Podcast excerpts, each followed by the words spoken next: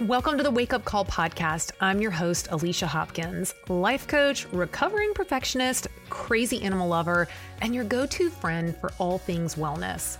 If you're the type of woman who constantly feels burned out, overwhelmed, and like you have zero time for yourself, then this is the show for you. I'll show you that it is completely possible to live a life you look forward to every single day by learning simple, actionable steps to start putting yourself first. Burnout and overwhelm are not welcome here, but a little bit of crazy sure is. So if you're ready for your wake up call with a girl who's not afraid to drop an F bomb every now and then, let's dive in.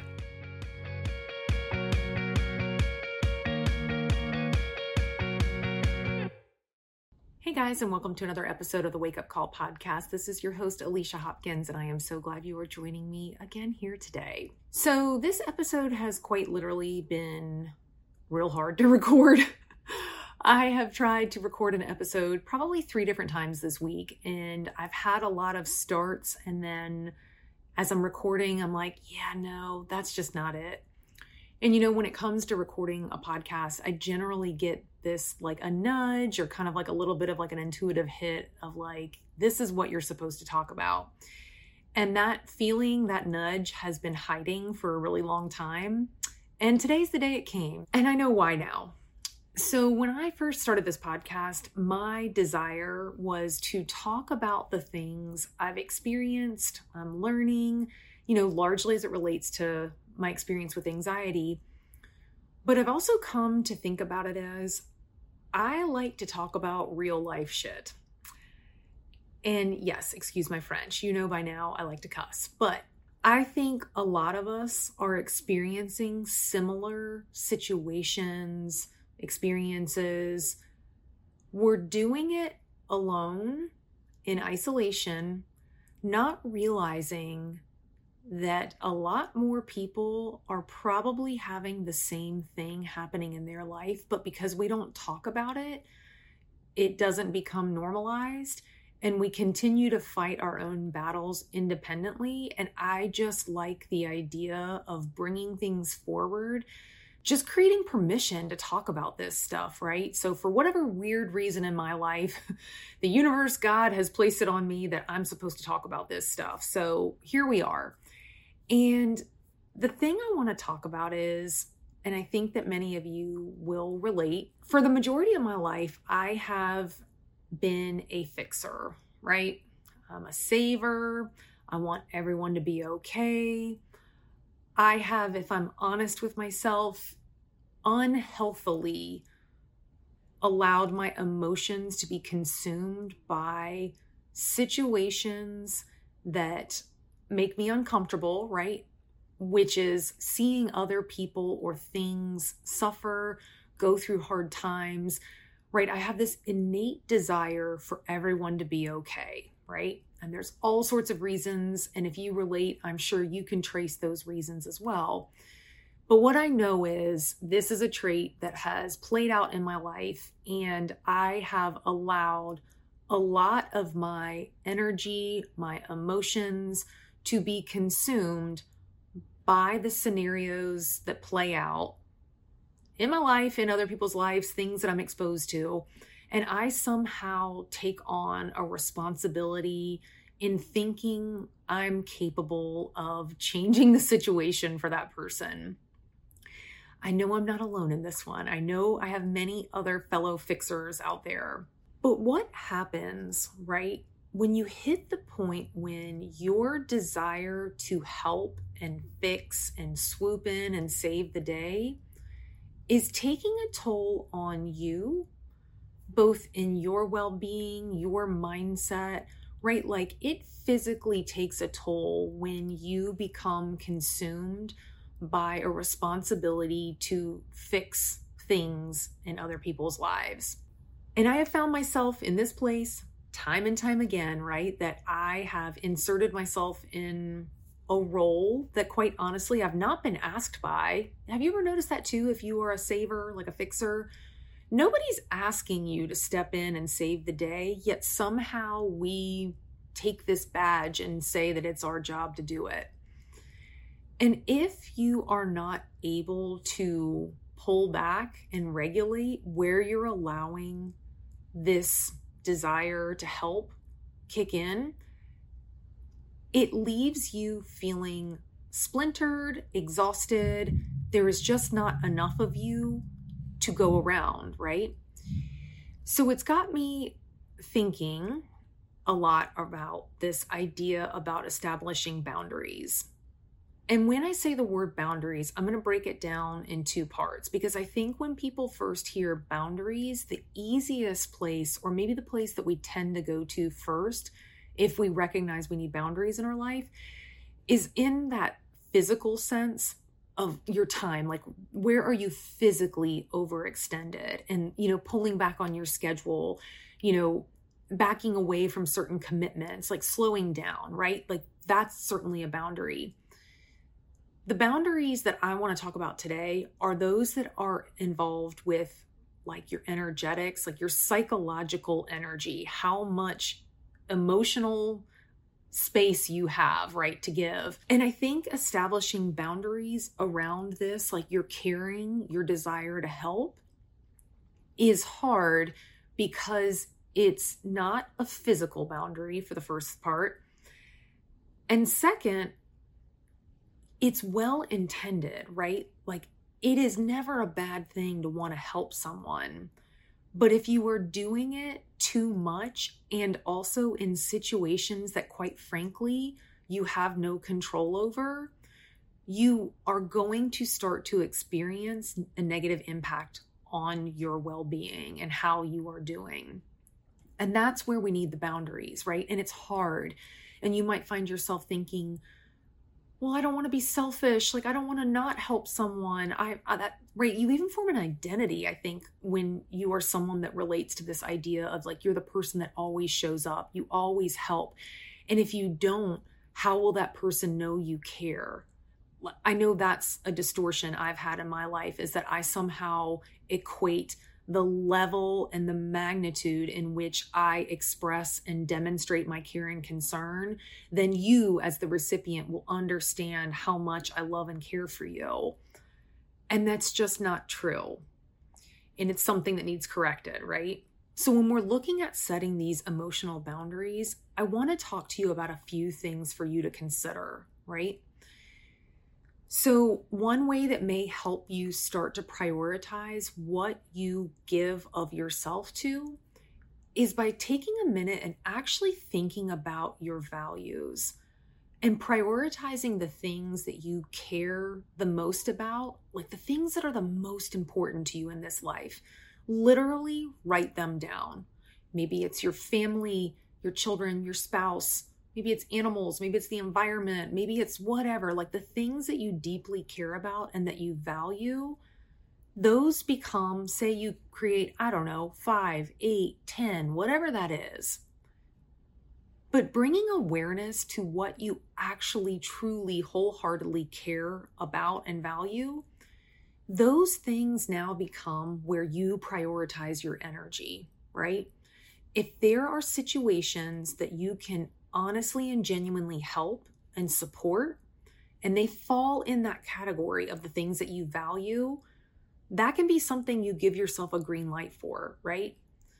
But things that fall outside of that circle, right, your prioritized list of values of things you care deeply about, it becomes a decision tree for you in that the things that fall outside of your priorities now need to be the things where you start stepping back from. Like you don't allow your emotional energy to be poured into. The thing that comes up to me is that I envision when you are someone who cares real big and you give all of your emotional energy to everything, it's splintered, right?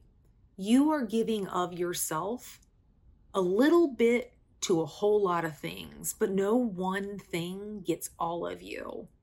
And that's where I think this making the list of your prioritized values helps you understand when I know these five things are like my top list of priorities, I have more of myself to give to them so that I know I am more potent, more helpful, more impactful. But if I don't create limits, I'm actually not showing up in my fullest capacity for the things I care the most about because I'm sacrificing it with the things that aren't as high of a priority. Like, does that make sense? Like, you're compromising your top tiered values for things that you still care about, but you're giving them all equal importance, right? And you have to draw a boundary around that. So, realizing that giving more of you to those prioritized values and things you care about will actually help you to see that that's how you serve best, right? Is when you can have more of yourself. Because I'm sure you relate to this feeling of when you are overextended emotionally, you're exhausted, you don't think straight, you probably have a hard time making decisions. You just are not operating at 100%, right? That's the cost of giving all of yourself mentally to everything, right? Is that you're a watered down version of yourself and it takes a toll on you. Something else that I think makes it really hard to establish these boundaries, but that it's really important for you to face it's this fact that we're confronted with we actually don't have control. Yeah, it sucks, right? We don't have control. So, no matter how much you care about, think about, stress about, worry about, at the end of the day, especially when you we are talking in matters of people, right? Like that if you are historically trying to fix and save people in your life, you do not have control over the choices they make. And that is a hard pill to swallow. But it's important to realize so that you can loosen your grip a little bit. And I think also coming to terms and starting to realize this idea about control allows you to set the boundaries because right again looking at the cost like the cost of you fighting every battle that you don't have control over essentially boils down to fighting a losing battle like you are fighting something that you you're never going to win because you don't have control over what someone or something ultimately does so when you can pull back and start cozying up to the idea that you actually don't have control over everything in your life. I think, like, even just in saying that, I experience a little bit of an exhale. And I think it's also where it opens the door to having trust and faith and belief in something greater than yourself because no one human is God, right? Like we can't fix, we ultimately can't fix everything that's wrong in this world. And that's where learning to lean into a little bit of trust, a little bit of faith, a little bit of offering up a prayer or an intention or, you know, just a little bit of love. Like I just think of a prayer as what comes to mind. It can help you start to pull back and establish some boundaries over your emotional energy as well. And, you know, where a lot of this came from is that you know, recently I've actually just started to go back to therapy. I think therapy is a fantastic thing. I'm very pro therapy, I'm very pro coaching. And this therapist, she's she gave an analogy and or painted a scenario for me and it's really helped me and I hope that it maybe will serve you is when you're thinking about all the things you're giving your energy into. I think she even termed it like your psychological energy I'm going to I'm going to break it down as like your emotions, your cares, your thoughts. If you were to think about everything in your life that you're currently trying to fix, control, make okay, right? That's an energy output, like an energy leaving your body and going out. And visualize it as a cord, right? So you've got all these things that are happening in your life around you and they all like everything that you're caring about and giving your energy to is a cord going out. How many cords do you see on your body? I'm going to guess it's a lot. So, what happens when things are going out and you don't have it coming back in? You get depleted, right? Your energy is depleted when you are constantly in fix it, save it, I want to make everything okay mode And it's time for you to start cutting some of those cords of where you're allowing your energy to go so that you ultimately can preserve it for yourself. Setting limits on where your energy as it relates to compassion and your resources, right? Like your thought life, your emotions, setting limits around it is the ultimate act of compassion for yourself because at some point we've got to realize we have to take responsibility for ourselves, right? Like that is the only thing that you have a little bit of control over, right? Is your own actions, your own energy, like what you're allowing yourself to do in your life. So I want this hopefully to be a reminder to you that it's time to start preserving your own energy and prioritizing your own well being and putting limits on what you are allowing your energy, like that emotional, psychological energy, to be consumed by, like ultimately pouring out in one of those cords, right? Because if you relate to feeling exhausted, overwhelmed, anxious, just in chronic worry, it very well can be a sign that you are lacking some boundaries in what you are allowing your energies to flow to. And it's time to start redirecting it into yourself, right? I hope this episode served you. It has been, like I said, I have really struggled this week to get an episode together. And, you know, I'm even going to put it out there. I know this episode isn't perfect, but it's what's been on my mind. It's what I'm currently processing and making boundaries in my own life about or around. So I hope that this serves you in some way. I hope that something I said allows you to make that shift in understanding that preserving your own energy and pouring into yourself is not selfish and in fact allows you to be more of your whole self where you can now be serving from a more potent even strategic way. Because when you are seeing the whole field clearly, meaning you are mentally and physically feeling well, I believe that is how we best show up in our lives and the people and things we care about the most. So, guys, thank you for tuning in today, and I can't wait to connect with you on a future episode. Bye, guys.